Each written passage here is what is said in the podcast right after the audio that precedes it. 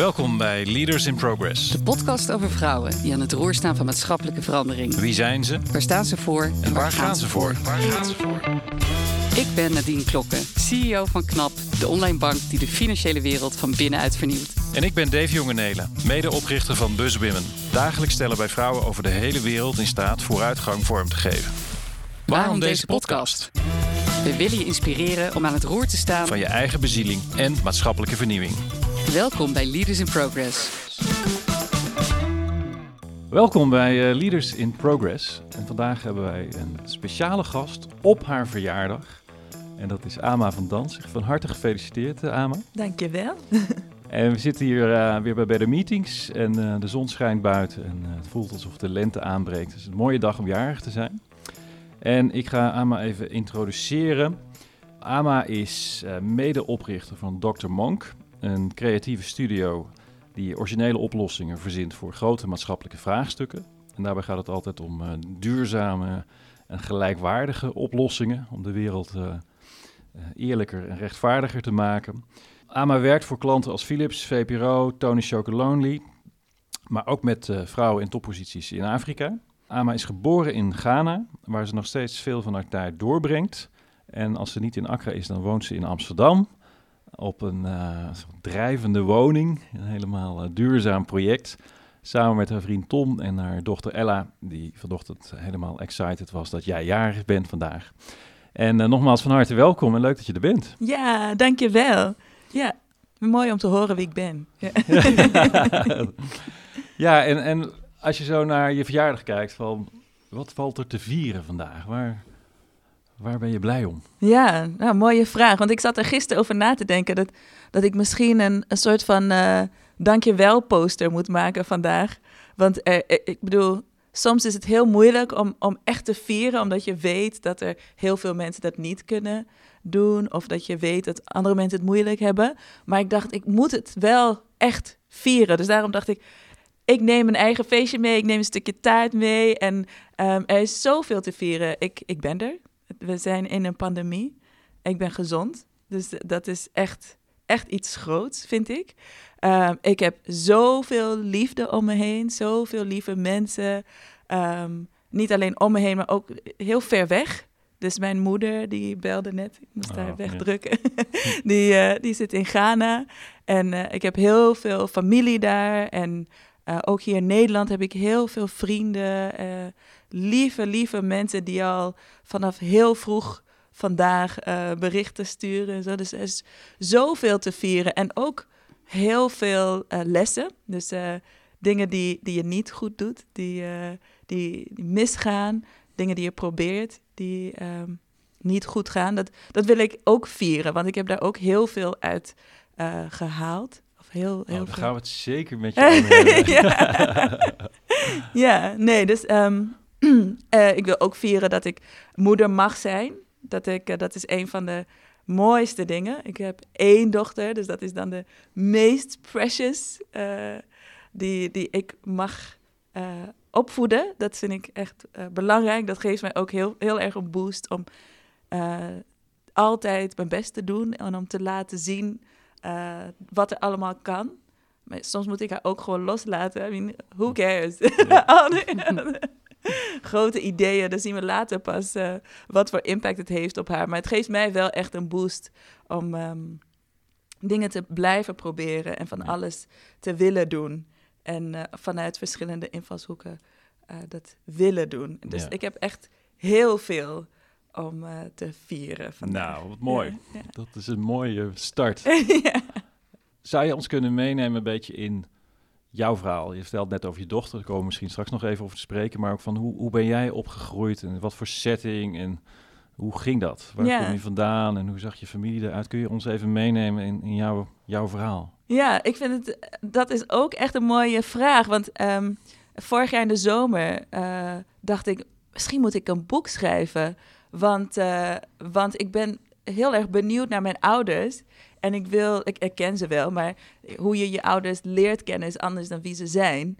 En ehm, dus eh, ik heb er veel over nagedacht, hoe wij zijn opgegroeid. Dus ik, ik ben eh, opgegroeid met eh, drie broers in Ghana. Ik ben in Ghana geboren. Ik heb een Nederlandse vader en een Ghanese moeder. Mijn vader is in de jaren zestig naar Ghana verhuisd.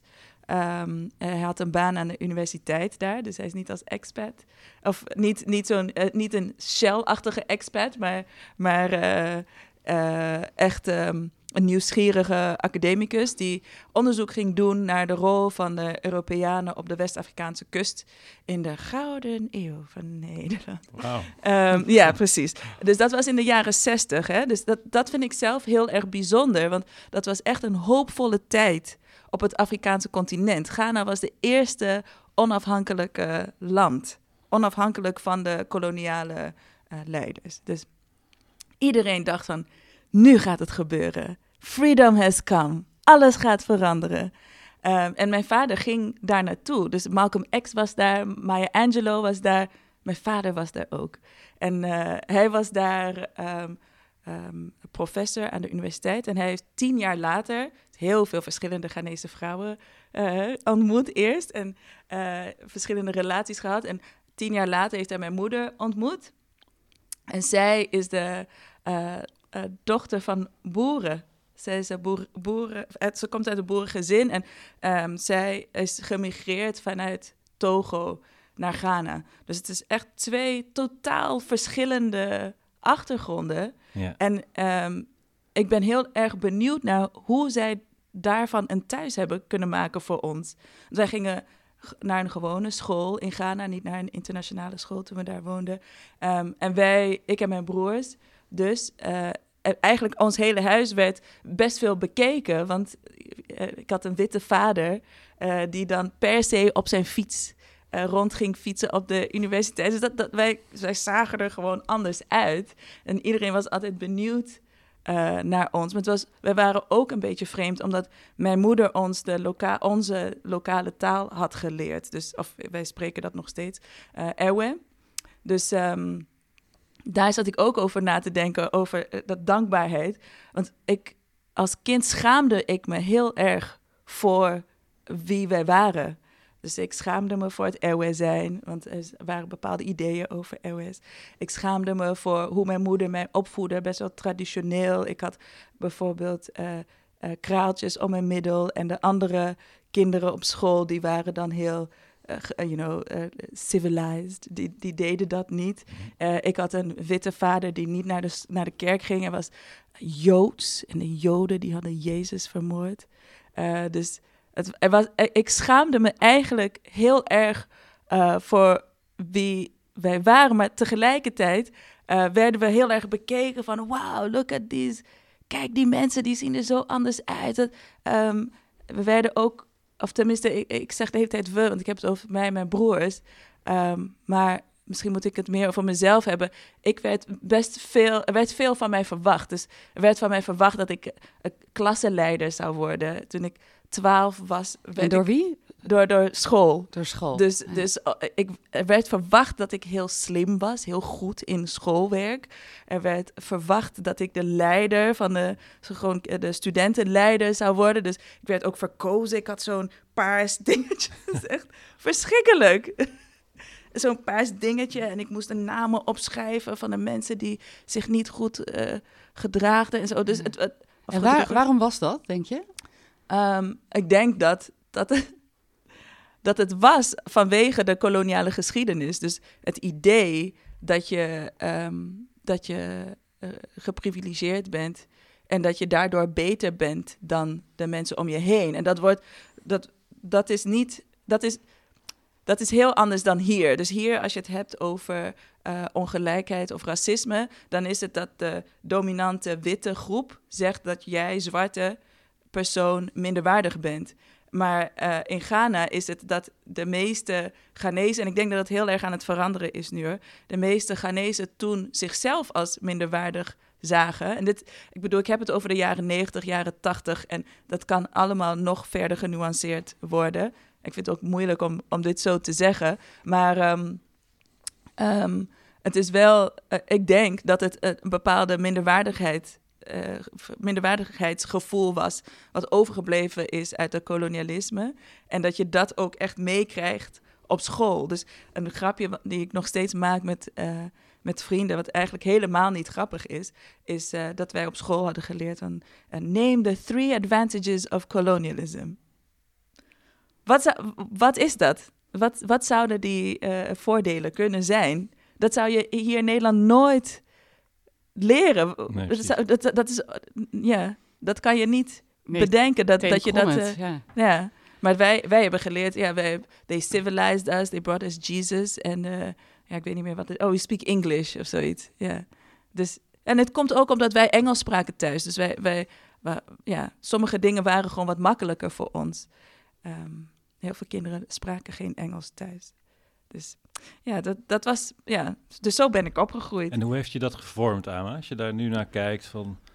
Ja, ik denk dat het alles heeft. Het, mijn, alles wat wij doen bij uh, Dr. Monk is gebaseerd hierop. Dus die, die, ongelijkheid waar je mee opgroeit, waar je zelf vanaf een hele, ja, gewoon vanaf het begin weet je dat, dat het er is. De, ik heb nooit gevoeld dat het er niet is. Ik heb nooit, ik heb nooit gedacht van, oh, oh ongelijkheid, wow, kan dat? Hm. dat? dat? is gewoon onderdeel van, van uh, wie wij zijn. En ik denk dat dat ons... Um, misschien, en ik, nogmaals, als ik ons zeg, ik ben één persoon, ik heb het over mijn familie. Ik denk dat dat ons misschien een beetje um, voorzichtig maakt. Dus wij zijn altijd best vaak bezig met dingen nuanceren. Omdat, uh, ja, omdat je vanaf het begin bewust bent van bepaalde dingen en van be bepaalde privileges en van, van die ongelijkheid. Want ik, ik heb een familie waarin ja, mijn oma die woont in een dorp zonder stroom en zonder stromend water. En zij woont nog steeds in haar dorp. En als je een foto van haar zou maken, dan past ze heel mooi op een poster van uh, Wereld Natuurfonds of whatever. Noem maar een, uh, een internationale organisatie. Maar dat is mijn oma. En zij kiest daarvoor. En zij is heel trots op wat zij heeft. En ik heb moeten leren om daar ook trots op te zijn en me niet daarvoor te schamen. En op welke, welke manier heb je dat geleerd? Hoe heb je die omslag kunnen maken voor jezelf? Ja, dat probeer ik zelf ook te begrijpen. Ik denk dat het komt door naar Nederland komen en door te, te beseffen dat je echt helemaal jezelf moet zijn als je hier wil kunnen overleven, zeg maar, om, erbij te horen. Of juist niet per se erbij willen horen, maar veel meer accepteren dat je ergens anders vandaan komt en dat dat oké is. Dus um, ik merk dat ik bijvoorbeeld heel graag alleen maar Ewe wil spreken met mijn moeder als ik haar spreek. Ze spreekt Engels, maar ik wil gewoon dat, dat, dat wij Ewe eh, blijven praten, omdat uh, en ik vind het nog steeds heel belangrijk dat mijn dochter dat spreekt. Ik maak het heel moeilijk voor haar, want ze zit in Nederland en uh, ze spreekt al Engels en ze spreekt nog wel een beetje Ewe. Maar ja, ik vind het gewoon belangrijk om, om, dat, om jezelf te zijn zoals je bent. En niet, en niet uh, not compromise to belong. Dus ik denk dat soms moet, moet, je, moet je zeggen van nou, ik ben ook Nederlands. Ja, ja, dat ook. En dat vind ik, dat vind ik goed en belangrijk. Maar er zijn onderdelen van mij die ik ook altijd, ik ben gewoon alles wat ik ben. Dus niet half Nederlands of uh, gewoon Ghanese en Nederlands en Togolees. En ja, net als iedereen. Ja. dus, uh, dus ik denk dat dat heeft geholpen door dat te beseffen. En ik denk dat het ook heel erg heeft geholpen om naar een internationale school te gaan toen ik naar Nederland kwam. Want toen hoefde ik bepaalde uh, strijden niet te voeren. I didn't have to fight iedereen kwam ergens anders vandaan. En er was ook ruimte om mezelf helemaal mezelf te zijn, omdat iedereen dat moest, kon zijn. Iedereen kwam ergens anders vandaan. Dus dat, dat heeft mij ook heel erg geholpen. Hoe hou je dat vast, zeg maar? Aan de ene kant voel ik, jij bent, je hebt de ruimte om jezelf te zijn. En tegelijkertijd ben je enorm verbonden met je familie in Ghana, met de mensen hier, met... Hoe doe je dat? Ik denk dat dat heel veel mensen willen, willen leren van je, horen van... Ja, ik, ik vind het, ja. Ik denk dat er zijn, er zijn gewoon bepaalde onderdelen van uh, het leven in Ghana. Dat heeft bijvoorbeeld heel veel te maken met community. En dat maakt, dat zorgt ervoor dat je dan verbonden wil zijn met de mensen om je heen. Maakt niet uit waar, waar je bent. Je bent gewoon verbonden. Maar, maar dat je ook, wat ehm, bijvoorbeeld in ons huis in, in Ghana, waar mijn moeder woont, en met mijn tantes en neefjes en de kinderen, uh, zijn heel veel mensen die, die daar wonen. En um, daar heb je een bepaalde verbondenheid. Iedereen is daar samen en wij zijn samen één. Dus het idee dat je, ja, alles is interconnected. Um, en daarin moet je ook ervoor zorgen dat je je, dat je je eigen ruimte hebt. Dus ik merk dat ik, zeker nu in de pandemie, dan wil ik um, heel graag bij mensen zijn. Maar ik vind het ook, ehm, omdat ik ouder word, uh, vind ik het ook heel fijn om mijn eigen ruimte te hebben en gewoon te recharge en mijn eigen ding te doen. En niet te um, not dissolve in the cup of community, you know, dat je echt nog wel gewoon, uh, dus de verbondenheid ja, dat is gewoon onderdeel van hoe wij zijn opgegroeid. Ik heb bijvoorbeeld nooit, um, als ik er nu over nadenk, heb ik nooit mijn eigen slaapkamer gehad, denk ik. Het was al, we waren altijd samen. Ja. Uh, we, alles was samen. Het was nooit um, je, eigen, je eigen ding of zo. Dus dat, dat is onderdeel van, uh, van um, het zijn en het beseffen dat wat ik, hoe ik ben. Uh, heeft impact op, op hoe jij bent. Als ik hier heel zagrijnig uh, naartoe kom, dan, dan heeft dat natuurlijk ook impact op jou. En dat het heeft, kan niet, uh, ik weet niet wat voor impact het heeft, maar ik weet dat mijn presence een impact heeft op waar ik ben. En, um, en dat, uh, um, dat ja, daar bewust van zijn en dat ook loslaten. Dus niet de hele tijd denken van, oh nee, ze kunnen me zien. maar, maar, juist gewoon, je, je weet dat gewoon. Dus, dus dan, what, what are you offering? What is your offering when you walk into a room? Ja, what is your offering? What are you serving? What are you bringing? Um, en het, het idee daarvan is dat je community bent. Je bent, je bent niet een individu. Nee, mooi. Dat is ook wel... Ik denk dat het ook verklaart waarom jij veel makkelijker over wij praat dan over, ik. En ik heb natuurlijk een grote ja, liefde voor Afrika zelf. En ooit Better Future begonnen, Buzz Women is daar ontstaan.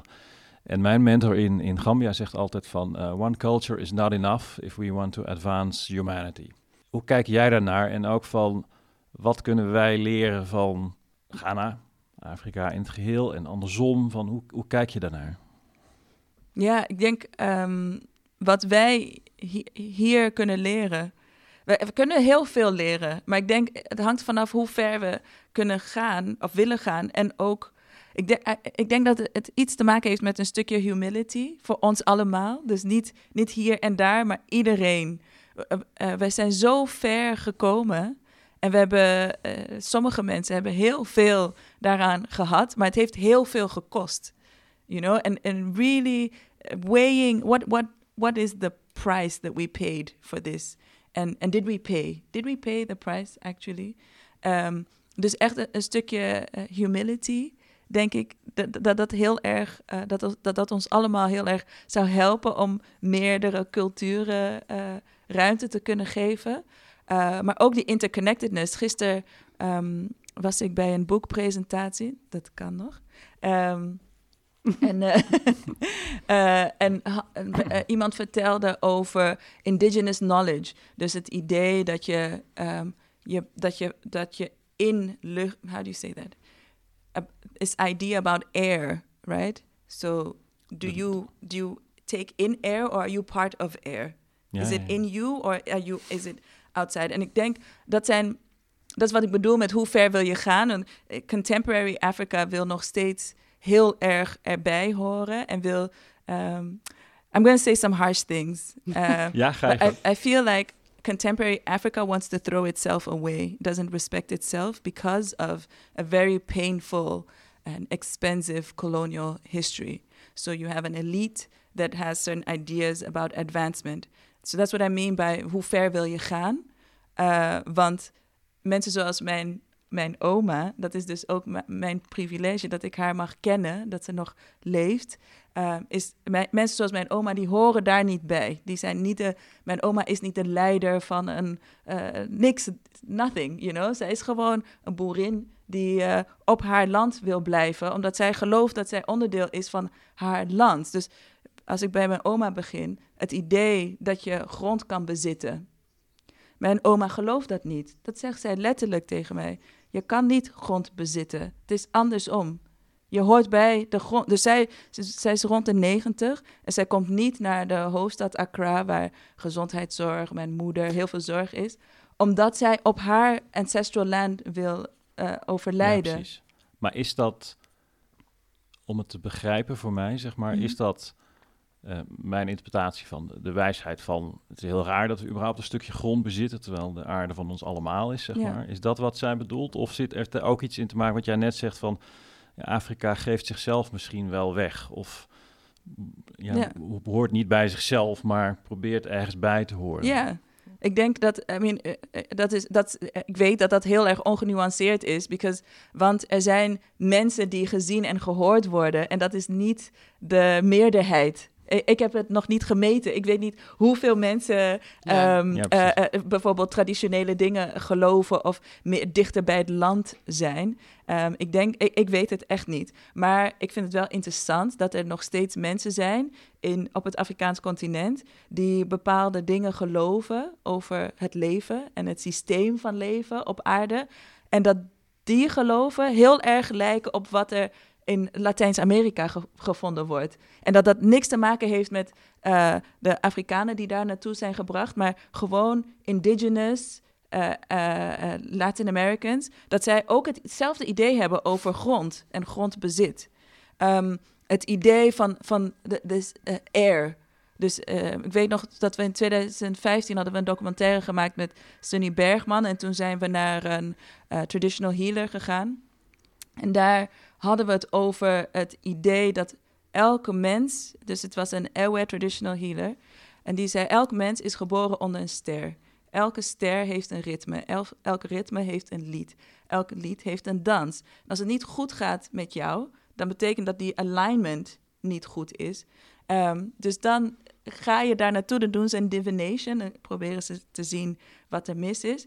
En dan uh, weten ze wie, wat jouw ster is. En dan komt iedereen samen, gaan ze jouw lied voor jou uh, spelen. Gewoon met, met, ja, met zang. En dan ga je met de community dansen. Dus je bent niet jouw, je, je, als individu. Iedereen zorgt voor jou, maar je hebt dan ook een, verantwoordelijkheid in zo'n systeem. En daarin um, had ik plotseling het idee van, dat is zo gek, het idee van spirit het idee van spirit is het, het, woord in onze taal voor spirit is hetzelfde als het woord voor uh, lucht, like, ademhaling. En, en dat, dat, dat, dat vind ik fascinerend, want dat is niet alleen voor Airways, dat zie je ook in andere indigenous cultures. Dus de, de, dat, dat je onderdeel bent van air. En dat air, we use air to speak ja, maybe I'm sounding too esoteric. Het is uh, mooi wat je, wat je vertelt. Ik zit, ik zit gewoon, terwijl je zit te praten, uh, zo voor te stellen ook wat er gebeurt. En het, het appelleert gewoon op zoiets heel anders dan wat je, als ik naar mezelf kijk, meer vanuit echt de westerse traditie meekrijgt. Dus het is veel meer als onderdeel van een groter systeem, of je dat nou air noemt of kosmisch of uh, juist heel puur dicht bij de aarde. En ik, ik vind het wel aardig wat je beschrijft over wat je observeert dan nu in Afrika. Als je het koppelt aan jouw verhaal over hoe je eerst zelf in de wereld stond en hoe je die transitie gemaakt hebt. Naar eigenlijk zo zien wat de kracht is. Ja, je hebt daar ook wel een heel mooi verhaal op te vertellen dan. Hey, en, en, en is, wat mijn nieuwsgierigheid trekt, dat is een klein beetje off the uh, route wellicht, maar je vertelde net in die community waarbij je intensief met elkaar leeft en ook leefde, um, uh, zelfs geen eigen slaapkamer had, uh, noemde je. In zo'n setting, hoe vind je dan de rust en reflectie? Kun je daar iets over vertellen, hoe dat werkt? Ja, dat, dat zoek je dan op. Dat moet je dan zelf ja, je moet een plekje daarvoor creëren. Dus wat, wat ik um, altijd mooi vond aan mijn moeder bijvoorbeeld, die als er echt iets belangrijks was, dan maakte ze mij altijd om ja, ergens tussen twee en vier uur ochtends wakker. Want dan is het heel rustig en dan is het tijd om belangrijke dingen uh, te bespreken. Dus dan, dus dan, ja, it's like a sacred moment.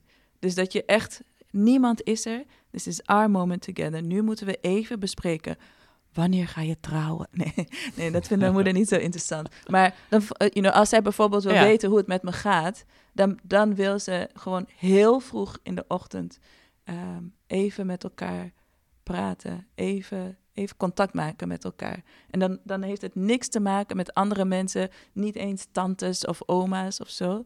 Maar dus dat je gewoon die sacred moment. Ja, ik, ik hou zelf heel erg van de ochtend daardoor, denk ik.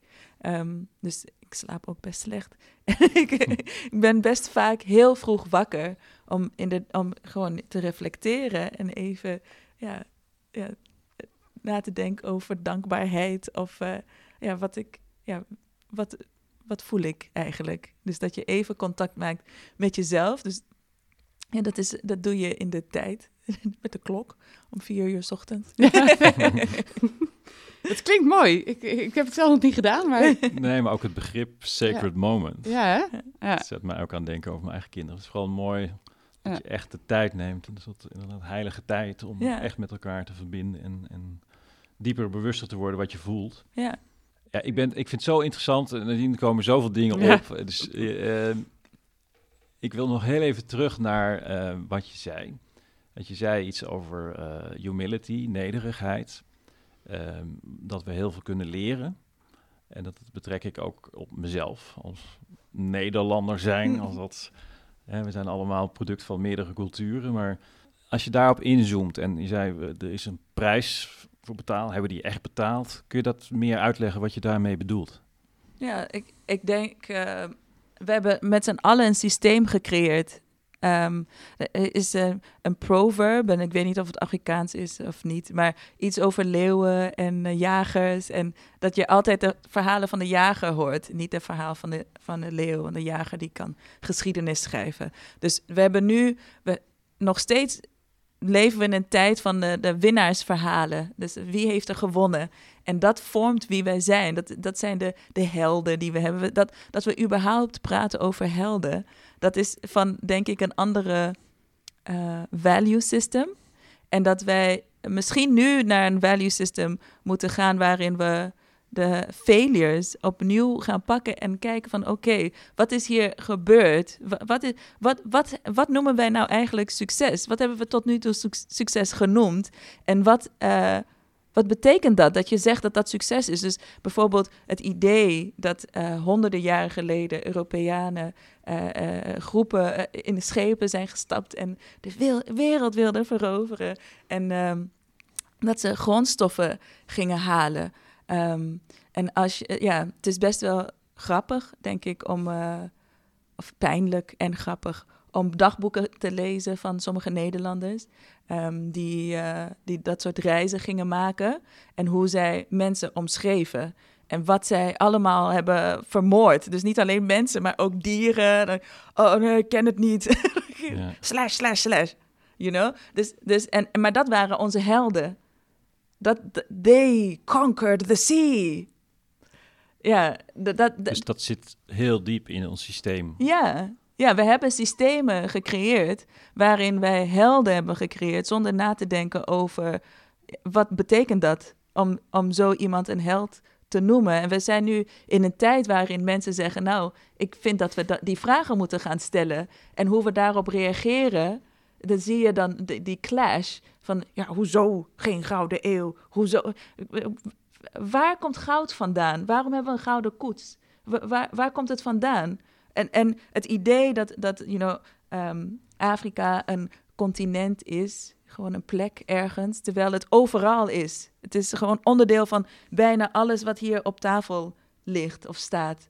Het, Afrika is overal. Het is niet alleen, het is niet alleen een, uh, een, een stuk grond. Zo ver zijn we gegaan. We hebben de, de kleur van de wereld veranderd met onze reizen. We hebben mensen uit Afrika genomen naar Caribische gebieden, naar Latijns-Amerika en, zij, en, en naar de Verenigde Staten. Zij zijn uh, levens gaan leiden en strijden gaan. You know, they went to fight to exist. En als je, en als je hem zou kunnen herformuleren, mm. of zou of voor, naar voren zou kunnen projecteren, wat, wat, wat is het Zeg maar, wat zou het anders kunnen zijn voor jou?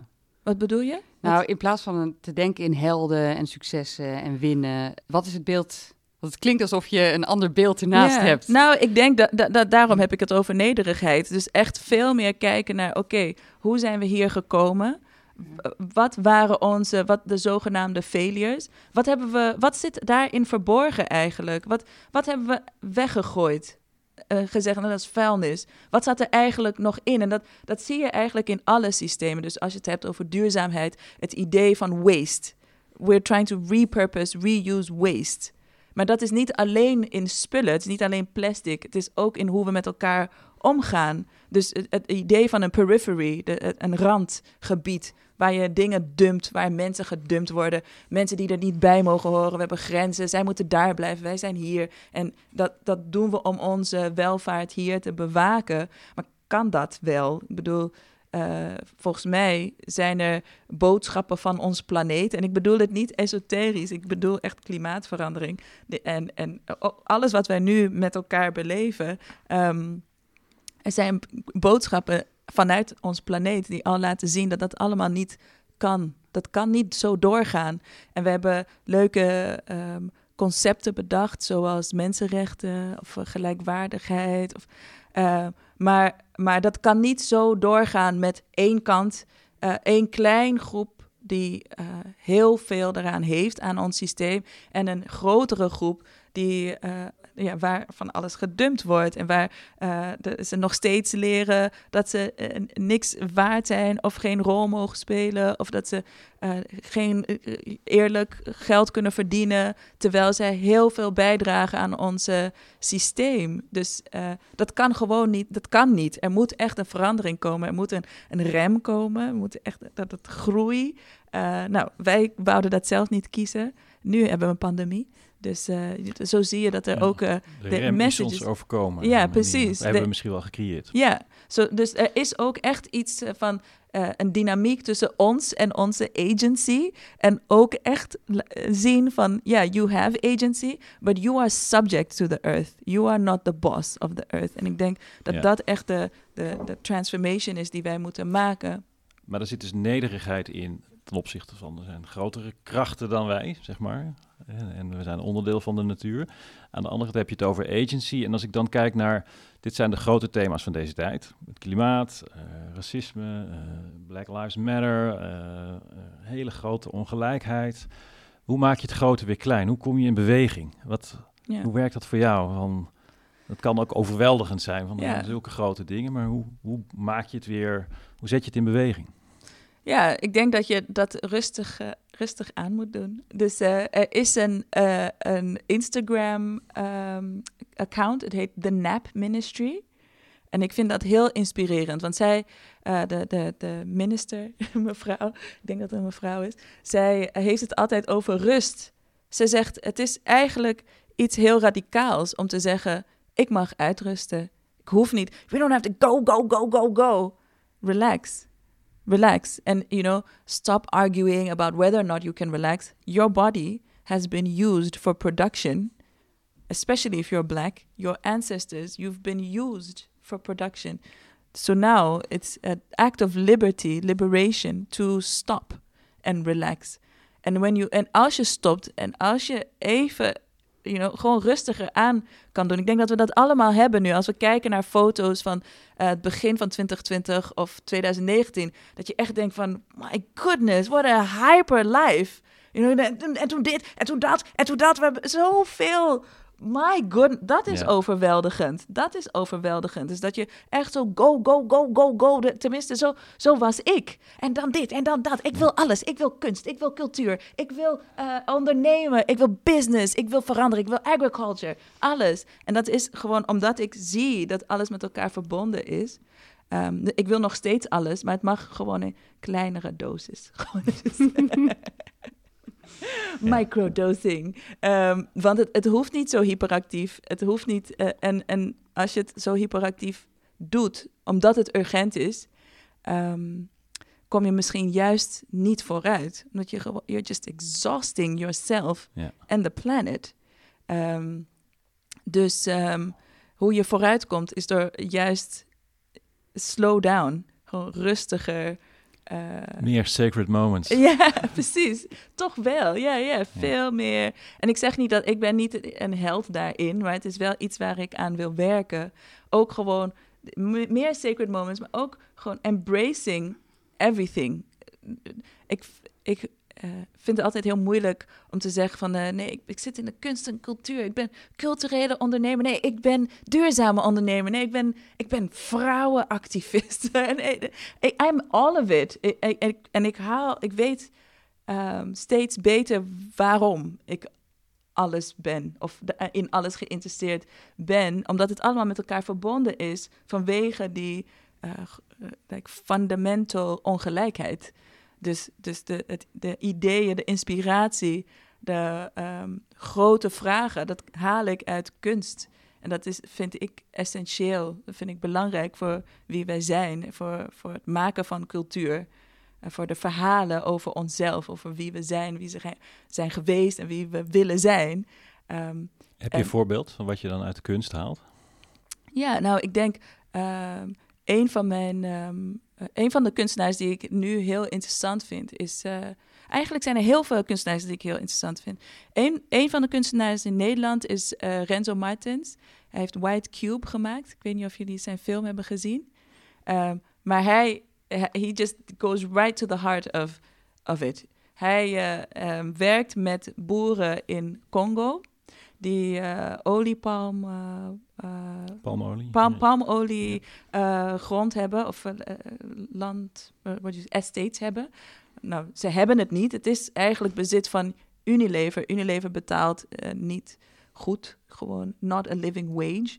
Um, en hij heeft dus samengewerkt met die cooperative van die mensen daar om hun te transformeren in kunstenaars. Dus zij zijn um, sculpturen gaan maken over hun werkelijkheid. Hij heeft dat laten 3D printen in, met chocola in New York. En plotseling konden ze duizenden dollars meer verdienen in een maand vergeleken met wat zij per jaar verdienden van Unilever. En wat Renzo Martins probeert te zeggen is, eigenlijk zouden al die instituten uh, kunst moeten kopen van de boeren. Want de kunstinstituten die krijgen hun geld van grote bedrijven zoals Unilever. Dus Unilever buit al die boeren uit en gebruikt dat geld om instituten te bouwen. Dus ja, hebben we het betaald? Did we pay? We didn't, you know, but we make beautiful uh, white cube institutions here and leave people uh, behind. Dus dat, dat is een kunstenaar die grote vragen stelt die ik interessant vind. uh, hij uh, werkt samen met, soms, nee, wil graag samenwerken met uh, Ibrahim Mahama. Dat is een kunstenaar in Ghana. Die um, ook de systemen bevraagt van productie en, en failures. Dus wat, wat is er misgegaan in ons systeem? Um, en hij heeft recentelijk de Principal Prize gewonnen van de Prins Klaus Fonds. Dus we zijn heel trots op hem. um, ja, nou dat soort uh, kunst die grote vragen opwerpt. Maar ook, ook andere meer persoonlijke vragen. Dus uh, Renny Ramakers in uh, het Studio Droog. Die heeft nu een mooie tentoonstelling Onward and Upward. Art in the Garden of Life. I said it wrong, I'm not sure. But, uh, maar dat gaat ook over uncertainty en hoe we daarmee omgaan. En zij heeft prachtige uh, kunstwerk daar geplaatst. En ik weet nog toen ik daar naartoe ging, naar de tentoonstelling, dat het echt, ja, echt geweldig is om daar doorheen te lopen. Alsof je door een droom heen loopt. En dat je zelf gaat ervaren, ja, hoe, hoe is dit nou om, ja, om al die stukken te zien en al die vragen te stellen aan jezelf, die de kunstenaar stelt. Dus, ja, dus de kunst triggert jouw ja. inspiratie, jouw creativiteit. Eh. Ja. Sorry, ik denk ook dat onze luisteraars nu ook uh, deze kunstenaars gaan opzoeken. ja, mooi, mooie voorbeelden. We hebben altijd een uh, vast rubriekje in uh, deze podcast. Dat is een, een pleaser en een teaser. dus die ga ik ook aan jou stellen, die vragen die daarbij horen. De eerste is, wat is het mooiste compliment, dat is de pleaser, die jij, die jij gehad hebt? Mooiste compliment, wauw. Nou, oké, eh, hoe... Oké, eh, ik heb wel een... Uh, I have one. Um, bijna precies een jaar geleden was ik in Liberia met heel veel topvrouwen. Dus allerlei public leadership vrouwen.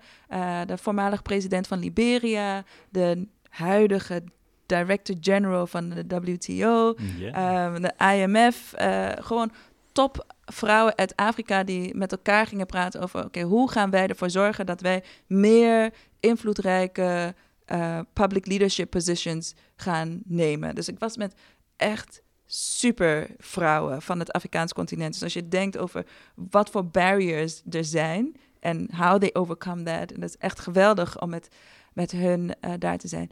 And they all clapped for me. Want ik was de... Ja, precies. Oh, kippenvel. Ja. ja. Ik, ik, was, ik was de facilitator een paar dagen, mocht ik zijn. Dat is echt een grote... Uh, like, uh, big privilege om dat te mogen doen. Zeker omdat dat het begin van de pandemie was. Um, dus daar hadden we het ook over. Maar dat al die mensen daar waren en dat ik dacht van, oh ja, dan gaan we dit doen en dan gaan we dat doen. En ik had het met jou besproken, Dave, voordat we daar naartoe gingen. En, um, en aan het einde, en het was best wel een onzeker proces. Er waren heel veel onzekerheden, dat ik de hele tijd dacht van, uh, imposter syndrome. Ik dacht, why am I doing this? Like, ja, hoezo, why me? En uh, ja, al die grote, ja, je weet hoe dat zit. Uh, ja. There's enough books written about us women en uh, onze onzekerheden. Vaste patronen. ja. En aan het einde van twee of drie dagen had ik iedereen bedankt, zoals volgens de script. En toen kwam Ellen Johnson Sirleaf en Amma, I want to thank you. En dacht ik, oh wow. Dat gebeurt heel vaak op dat soort evenementen. Maar dat was voor mij wel echt een groot compliment. Want uh, ja, het was best wel een moeilijk proces om dit voor elkaar te krijgen. En aan het einde was ik zelf helemaal op. En toen kwam die thank you. Dat was wel dat was een groot compliment. Ja, ik zie het aan je. Ja. Mooi, echt heel mooi. En de teaser, het is volgende. Nederlanders voelen zich te superieur om echt open te staan voor verandering in hoe ze met andere culturen kunnen omgaan. Wat vind je daarvan? Wauw. Nederland, alle Nederlanders voelen zich. Ja, volledig ongenuanceerde vraag. Nou, eigenlijk vind ik, ik denk dat dat zo is. Ja, dat, dat is zo, maar dat is, ik bedoel het niet als um, uh, accusation. You know, we are uh, educated that way. Dus uh, ik ken heel veel lieve, lieve Nederlanders. Mijn vriend is Nederlands en hij is super lief. Uh, Dave is Nederlands, hij is super lief. Ja. Ik denk niet dat jij uh, pers in hoe jij met mij praat, dat je, en jij bent ook Nederlands, neem ik aan, dat jullie je, jullie superioriteit op mij leggen en dat, dat ik hier zit van, ik kan niks zeggen. Dat, dat, dat, nee, dus dat, dat is het niet. Um, dus Nederlanders, individuele Nederlanders, niet. Die, zijn, die voelen zich niet te superieur. Uh, maar wij zijn niet uh, onderwezen, wij zijn niet getraind om andere culturen te respecteren. We zijn getraind om te geloven dat wat wij hebben goed is.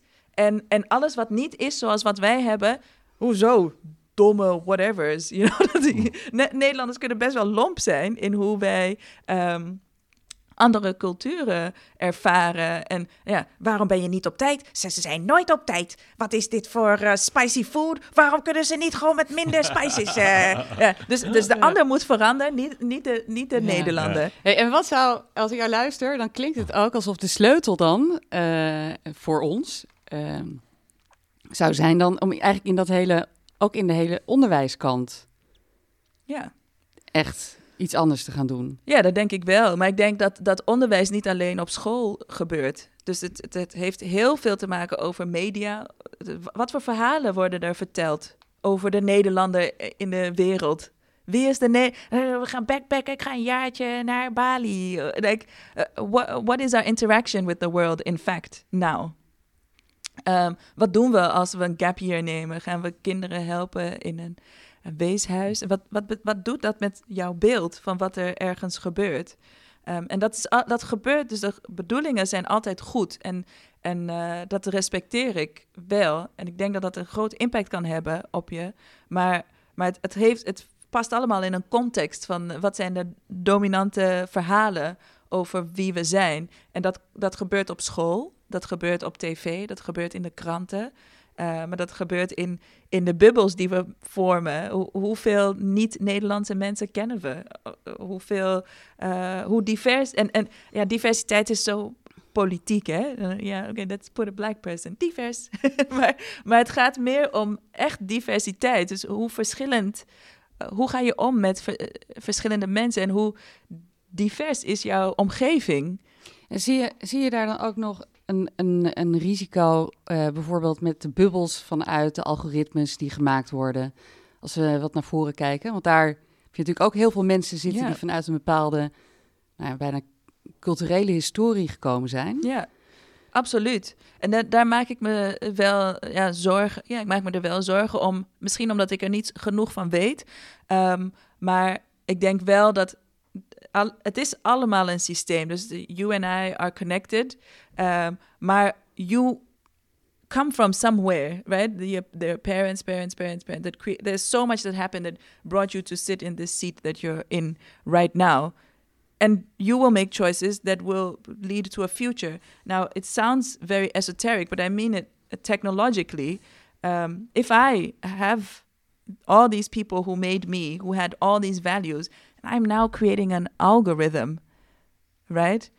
Like, how racist is the algorithm going to be if I'm a racist? En dat zie je nu al gebeuren. Daar zijn heel veel artikelen over geschreven. Dus onze bedoel, dat is een manier van het uh, uh, vertalen van iets wat heel esoterisch lijkt. Van ja, ja, alles is verbonden. Maar dat heeft wel echt een praktische impact op wie we denken dat we zijn en met wie we uiteindelijk omgaan. Want uh, steeds meer helpen algoritmes ons om uh, efficiëntere keuzes te maken. en, het idee van efficiënte keuzes. Better lives. ja. ja. Nou, het idee van dus een efficiëntere keuze is ook gewoon een set of values, toch? Dat, dat dat moet. Maar wat ik voel bij is dus meer bewustzijn. En ik denk over die superioriteit. Het is bijna een soort onbewuste superioriteit. Het is niet vanuit een negatieve intentie, maar gewoon eigenlijk niet doorhebben. En ook niet, zoals in jouw termen van, eh, wat ik heel mooi vond, de waste die we creëren, zeg maar, ten koste van wat het gaat. Dus dat vind ik heel interessant. En dan ehm, een heel gek bruggetje van de algoritmes naar de Divine Healer even terug in, uh, in Ghana. Als het nou echt over jou gaat, jij zei straks heel sterk van, ik voel dat ik vanuit die ongelijkheid gedreven word, dat ik daar iets in te doen heb.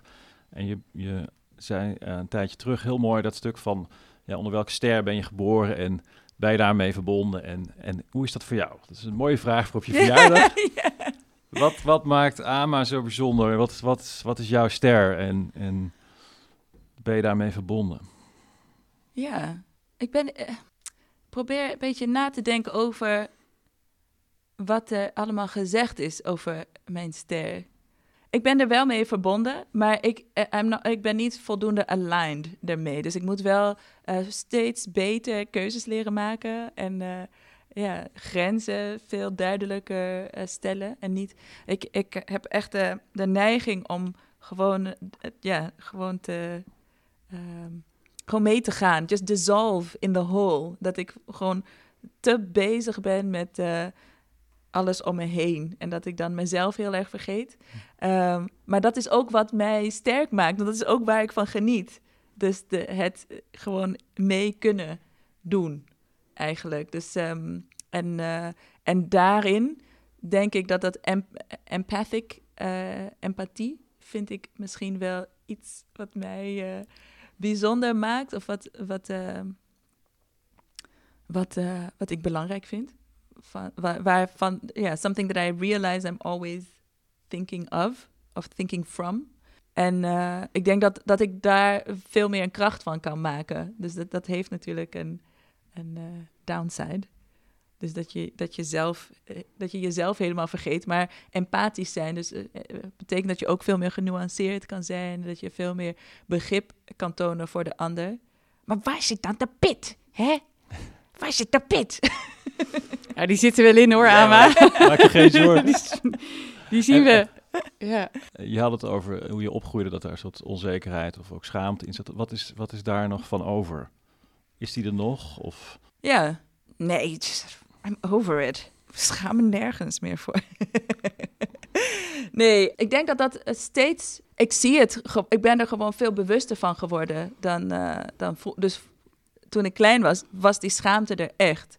En uh, ik, ja, ik denk dat ik, um, dat ik daar bewust van ben en dat ik dat mee probeer te geven aan mijn dochter als trots. Dus zij heeft ook de kraaltjes om haar middel. En uh, zij stelt, waarom moet dat nou? maar zolang ik iets daarover te zeggen heb, dan... dan en, en zij, zij, ehm, zij vindt dat ook mooi. Ik denk dat zij dat ook belangrijk vindt. Zij kent haar oma, zij kent, zij, zij kent, haar, eh, zij kent mij, haar oma en mijn oma. Dus zij kent de, de line en zij, zij is daarin geïnteresseerd. En ik, ik denk dat dat onderdeel is van het transformeren van iets waar ik voor schaamte in iets waar ik uh, trots op ben. Ja. Ik denk dat dat er sowieso echt een hele mooie boodschap is. Ook voor veel, veel vrouwen die, Ja. die neiging eh, wel hebben. Om mee te geven aan eh, nou, Ja. mijn medewerkers, mezelf, eh, alle, alle mensen om ons heen. En het komt ook mooi rond. Hè? We zijn weer eigenlijk bij het begin van het gesprek Ja. gekomen. Voordat de briljante samenvatting van Nadine komt, ik voel hem aankomen. ja. Nog één klein vraagje. Ja. Je hebt een taartje meegenomen hier, maar eh, we hadden het over vrouwen. En eh, Leaders in Progress gaat ook over vrouwen die aan het roer staan van verandering. Als je nou een verjaardagscadeautje mocht geven aan alle vrouwen in de wereld, Oh, wauw. wat zou dat voor eh, cadeautjes zijn? Wat zou je ze gunnen? Oh, alle, alle, alle eh, posities die ze willen. Alle, want ik, ik geloof heel erg in, in vrouwen. Ik denk dat er steeds meer mensen zijn die in vrouwen geloven. En ehm, ik denk ehm, dat ik alle vrouwen een positie zou gunnen waarin zij weten dat ze invloed kunnen hebben. Dus dat is op alle niveaus. Dus als ondernemer, gewoon micro, medium-sized enterprises. Maar ook eh, vrouwen die echt een verschil willen maken door een ministeriële of eh, premier willen zijn. Of, eh, al die posities. Gewoon dat, dat, dat ze dat allemaal gewoon kunnen krijgen. Bring down the barriers, you know? Gewoon, let, let, gewoon samen ehm, die posities vrijmaken voor meer vrouwen. Meer vrouwen. Ik denk dat we die partnerships nodig hebben. En ik denk dat, ehm, dat, eh, dat alles geflipt moet worden. Dus meer vrouwen, meer diversiteit, en meer verschillende culturen, meer verschillende identiteiten. Dus dat iedereen alles mag zijn wat zij willen zijn. Dus eh, ook eh, ehm, dat je. Er zit natuurlijk heel veel tussen man en vrouw in. Je kan zoveel verschillende identiteiten hebben. En dat dat ook eh, veel acceptabeler wordt voor ons om dat te accepteren. Ik weet dat ik voor heel veel mensen iets heel radicaals zeg, maar dat, is gewoon wat ik zeg. Die mensen zijn er. Ze zijn, they exist. En eh, wij zien ze niet. Dus ik hoop dat eh, steeds meer, we hebben het nu over vrouwen, eh, dat we steeds meer vrouwen kunnen zien voor wie ze zijn en voor de kracht die zij eh, brengen. Mooi, dankjewel. We zitten, ik was nog niet eh, de samenvatting, maar dit is ook weer een onwijs mooie oproep. Ehm, zijn er onderwerpen die wij hebben gemist, of waarvan je zegt, dat zou ik, zou ik toch graag nog ehm, ja, op tafel brengen? En Dave, voor jou ook, natuurlijk. Is er nog een laatste vraag die bij jou borrelt? Nee, ik ben, ja, om eerlijk te zijn, gewoon meer onder de indruk van jouw perspectief. En dat empathie, dat voelt heel dichtbij naar ons toe. En de warmte die je meebrengt en de connectie. Maar ook een echte empathie met de mensheid, zou ik maar zeggen, en het grote. En, dus dat vind ik heel bijzonder aan jou, zeg maar. En, en dat mee te maken en ook hoe je mij challenged en ons Nederlanders challenged. En ja, fantastisch. Dus voelt als een hele rijke ochtend zo eh, op jouw verjaardag. eh. Ja, Dus Nou, eh, ik heb wel. eigenlijk geen vragen meer over, Nee. maar meer eh, ja, echt respect voor en bewondering voor eh, wie je bent en eh, hoe je in het leven staat. ja dankjewel. Ja. Ja. nou, dank jullie wel ook voor de uitnodiging. Dat je, Ja. Ik vond het ook, ik herken het helemaal wat je, wat je zegt. En ik doe traditioneel een klein recapje van, eh, van het gesprek. Wat daar is blijven, nou, wat, wat echt zo als eerste in mijn eh, hoofd is komen te zitten. En dat, eh, dat startte eigenlijk bij jouw verhaal over de dankbaarheid. Met de gezondheid, de liefde en het leren als drie soort van kernpilaren. En die dan uiteindelijk inderdaad in de empathie soort van hun bodem vinden. eh, waarin je ja, mensen om je heen eh, aansteekt. Hè? Want je zei natuurlijk ook, je komt binnen en wat breng je, wat geef je en er gebeurt meteen iets. Ja, die, ik, ik, voel je, wat je, ik voel wat je brengt. Misschien moet ik er zelf over nadenken wat ik erin breng. Maar dat zette me wel echt aan het denken. En ook een aantal ja, ja, prachtige zinnen die, die ik toch nog een keer ga zeggen. In het begin, hè, hoe je je ouders eh, leert kennen ehm, eh, is anders dan hoe ze zijn. En daar dus ook de empathie en ook het dat kunnen zien. Do not compromise to belong. Dat, het, het hangt een beetje op hetzelfde, maar vind ik ook uh, super aansprekend. Humility for our prosperity would help. Hè. Nou, reflectief uh, wederom. Nou, ik zei het net al, je eigen aandeel, wat breng je mee? Om daar veel bewuster van te zijn. Dat is er één die ik in ieder geval zelf ook mee zal nemen in mijn dagelijkse doen en laten. En, en eigenlijk als laatste het appel op ook het punt van um, ja, hoezeer we gekleurd zijn met die werkelijkheid over winnen, verliezen, uh, ene en nullen. Een soort uh, ja, transformatie in, in hoe kijk je naar de wereld. Dat, uh, nou, food for thought, I would say. En ik wil je hierbij dan ook echt ontzettend bedanken. voor mij een eerste ontmoeting met je, maar één die ik in ieder geval nooit zal vergeten. um, voelt heel rijk. Dankjewel dat je hier bent aangeschoven bij ons. Ja, en jij bedankt dat je dat teruggeeft. Ook mooi om terug te horen van all that rambling. What did I actually say? ja, mooie dingen. Ja. Dankjewel, Ama. En uh, wij gaan lekker aan de taart hier. En yeah. uh, de verjaardagscadeautjes komen nu op tafel. En uh, nou, wij danken je en we kijken uit naar onze volgende podcast. En super mooi wat je ons hebt meegegeven. Ja, nou, jullie bedankt en succes met de podcast. Ik, ik zal meeluisteren. Ja, leuk. ja. Dankjewel voor het luisteren naar deze aflevering van Leaders in Progress. We hopen dat je ervan genoten hebt en er volgende keer weer bij bent wanneer we een nieuwe gast aan tafel hebben. Ben jij geïnspireerd en zou je ook willen werken aan vooruitgang? Dat kan. Ga nu naar www.leadersinprogress.nl en kom in actie. Of neem direct contact met ons op via de e-mail. Graag tot de volgende keer.